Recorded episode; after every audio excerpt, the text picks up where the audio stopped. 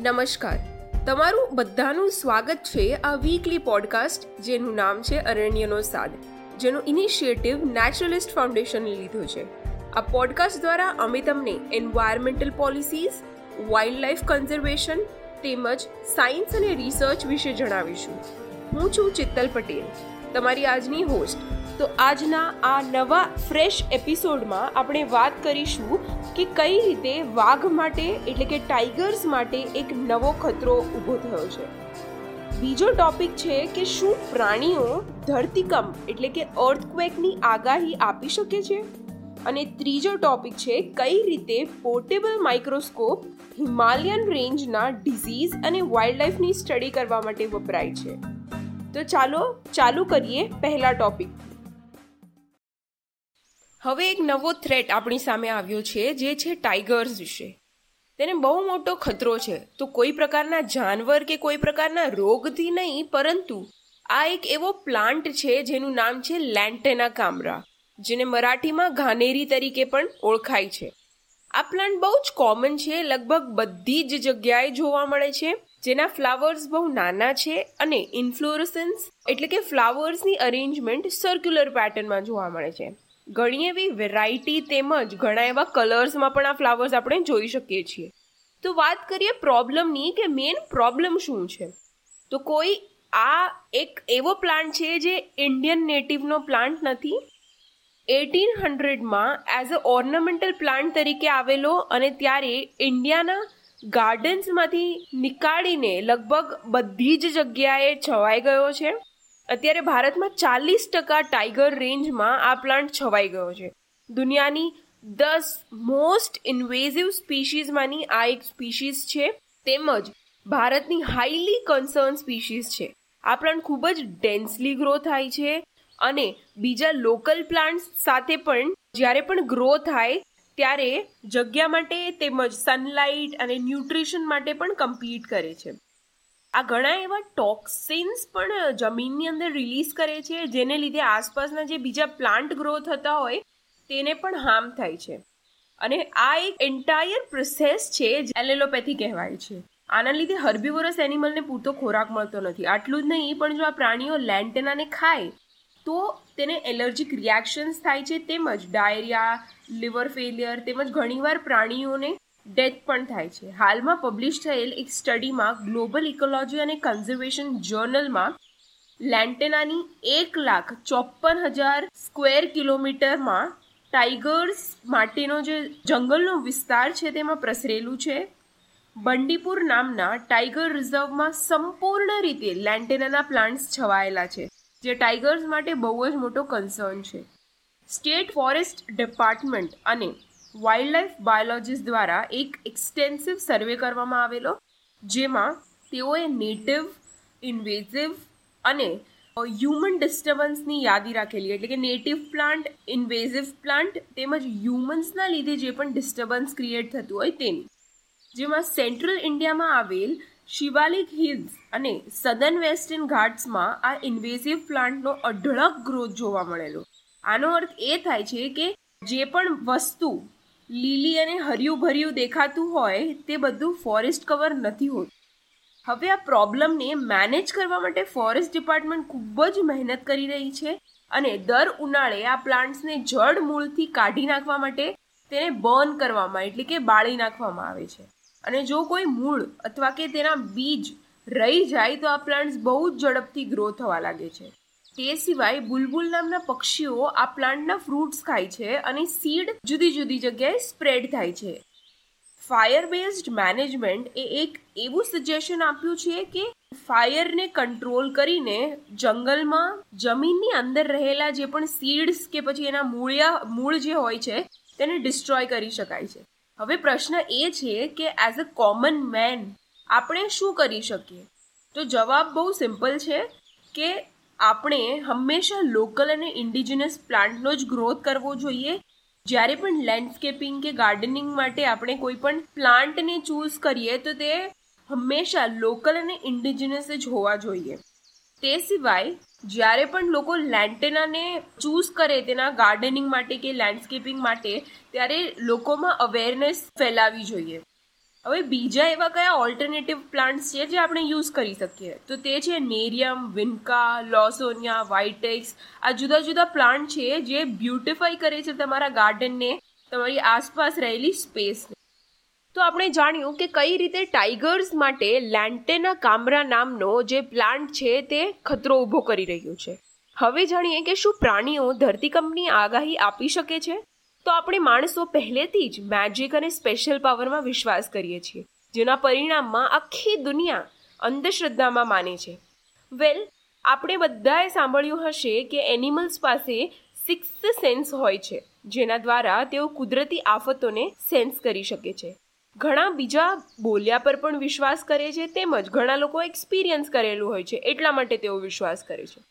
વર્ષોથી લોકો પ્રાણીઓના અનયુઝ્યુઅલ બિહેવિયરની વાત કરી રહ્યા છે અને કહે છે કે પાળેલા પ્રાણી તેમજ જંગલી પ્રાણી એક અલગ પ્રકારનું વર્તન કરે છે, જેના લીધે આપણે કુદરતી આફતોને પ્રેડિક્ટ કરી શકીએ. દૂધ દેતી ગાય દૂધ દેવાનું બંધ કરી દે કે પછી કૂતરાઓ ભસવા લાગે, બિલાડી અહીંયાથી ત્યાં આઈ મીન તેનું ફાસ્ટ મુવમેન્ટ જોવા મળે, તો આ બિહેવિયર ફક્ત ડોમેસ્ટિક એનિમલ્સમાં જ નહીં, પરંતુ સાપ, દેડકા, કીડી આવા નાના નાના જીવોમાં પણ જોવા મળે છે. શું એનો અર્થ એ થાય છે કે પ્રાણીઓ પાસે સિક્સ્થ સેન્સ છે?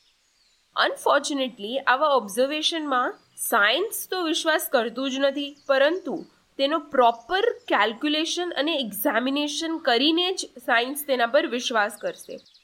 તો Max Planck Institute of animal બિહેવિયરમાં રિસર્ચર્સે એનિમલ બિહેવિયર પર રિસર્ચ કરી અને આ સ્ટડીથી કોઈ ફાઇનલ કન્ક્લુઝન મળ્યું નથી, પરંતુ આ એક ગ્રેટ સ્ટેપ છે આખી સિચ્યુએશનને સમજવાનું. અર્થક્વેક પ્રોન એરિયામાં ચાર મહિના માટે જુદા જુદા ઇન્સ્ટ્રુમેન્ટ્સ પ્રાણીઓ પર લગાવવામાં આવ્યા અને એવું ઓબ્ઝર્વ કરવા મળ્યું છે કે પ્રાણીઓના હલનચલન નોર્મલ છે અને કોઈક વાર તેઓના હલનચલન ખૂબ વધી જાય છે, એટલે કે ફાસ્ટ મૂવમેન્ટ જોવા મળે છે. જ્યારે મિનિમમ થ્રી પોઈન્ટ એટ મેગ્નિટ્યુડનો ઝટકો આવે છે, ત્યારે આ હલનચલન જોવા મળે છે, એટલે કે ફાસ્ટ મૂવમેન્ટ જોવા મળે છે. અને જ્યારે એક એનિમલ આવો અનુભવ કરે છે, ત્યારે તેઓ બીજા એનિમલને પણ સિગ્નલ આપી દે છે, એટલે કે કોઈ એકને જો ફીલ થાય, તો તેઓ બીજાને પણ સિગ્નલ આપી દે છે. અને આ રિએક્શન આખા ઇવેન્ટના એકથી વીસ કલાકમાં જોવા મળે છે. એટલે કે જ્યારથી તેઓ રિએક્શન્સ દેખાડે આવા અનયુઝ્યુઅલ બિહેવિયર દેખાડે તેના એકથી લઈને વીસ કલાક સુધીની અંદર કોઈ નેચરલ ડિઝાસ્ટર જોવા મળે છે. આ ઇક્વિપમેન્ટ અને ઇન્સ્ટ્રુમેન્ટ્સ યુઝ કરી કરીને આ એક્સપેરિમેન્ટ કરવામાં આવ્યો હતો. હવે આ એક્સપેરિમેન્ટ ઘણો હેલ્પફુલ છે હ્યુમન્સને ચેતવણી આપવા માટે. પરંતુ આ એક્સપેરિમેન્ટ જો લાર્જ સ્કેલ પર કરવામાં આવે, એટલે કે જુદી જુદી સ્પીશીઝ જુદા જુદા પ્રકારના પ્રાણીઓ પર, ત્યારે એક પ્રોપર કન્ક્લુઝન મળી શકે છે. ટોકિંગ અબાઉટ એનિમલ્સ આપણે એક વાત યાદ રાખવી જોઈએ કે આપણે પણ એક એનિમલ્સ જ છીએ. અને એ વિચારવું કે શું આપણે પણ કોઈ આવા નેચરલ ડિઝાસ્ટરને સેન્સ કરી શકીએ છીએ?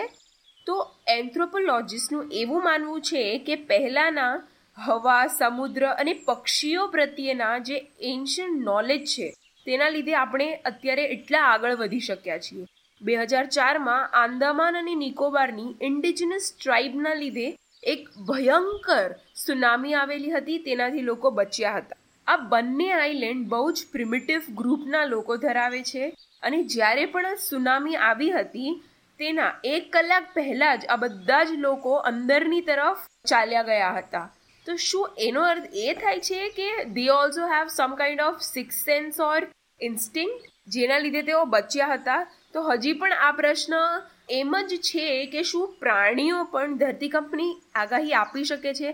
તો ઘણીવાર આ પ્રૂફ થાય છે અને ઘણીવાર એવું પણ થાય છે કે એનિમલ બિહેવિયર જોવા મળ્યું હોય પરંતુ કોઈ એવો નેચરલ ડિઝાસ્ટર આવતો નથી.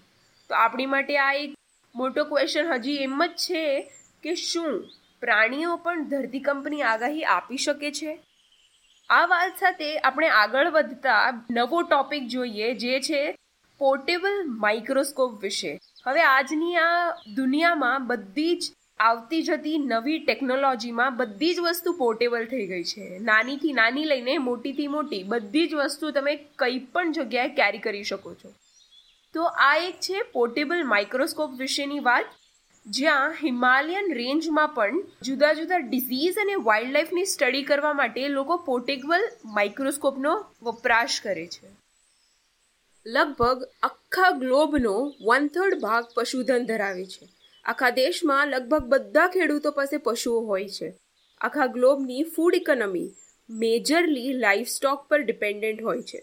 આ ફક્ત લોકોની રોજગારી પૂરો પાડતો નથી, પરંતુ ઘણીવાર વાઇલ્ડલાઇફ અને પશુઓમાં રોગચાળો પણ ફેલાવે છે. જેના લીધે ખેતી અને વાઇલ્ડલાઇફના કન્ઝર્વેશન આ બંને પર બહુ જ મોટી એવી અસર પડે છે. છેલ્લા ત્રણ વર્ષથી મુનિબ ખન્યારી સ્પીતિ તેમજ હિમાલયન રિજનની જુદી જુદી જગ્યાએ જાય છે અને રિસર્ચ કરે છે. પશુઓ અને વાઇલ્ડલાઇફમાં જે ડિઝીઝ ટ્રાન્સમિટ થાય છે અને જે પણ મોટા મોટા ડિઝીઝ પ્રસરે છે તેના વિશે તેઓ રિસર્ચ અને સ્ટડી કરે છે.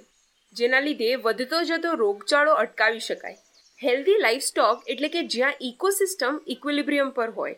અને સૌથી મોટો પાયો આખા એન્વાયરમેન્ટને સ્ટેબલ રાખવાનો એ છે કે ક્લાઇમેટ ચેન્જ જે છે, તેને પ્રોપરલી આપણે મેન્ટેન કરી શકીએ. પણ આ ડિઝીઝ લોકોની નજરમાં નથી આવતા, તે બહુ સ્વાભાવિક છે. કેમ કે સ્ટડી માટે તેમને પ્રોપર ઇક્વિપમેન્ટ્સ જોઈએ સેમ્પલ્સને કલેક્ટ કરીને તેને સારી રીતે સાચવવાની જગ્યા, તે સિવાય એક્સ્ટ્રીમ વેધર કન્ડિશનમાં પણ જઈને તેમને સેમ્પલ્સ કલેક્ટ કરવા પડે છે. ઓલ્સો ઘણીવાર એક સેમ્પલ એક જગ્યાએથી બીજી જગ્યાએ ટ્રાન્સમિટ કરવા માટે પણ પ્રોપર પરમિશન હોવી જોઈએ તે પણ લેવી પડે છે. તો અંતે આ એક લોજિસ્ટિકલ ફાઇનાન્શિયલ અને ટેકનોલોજીકલ બર્ડન બની જાય છે.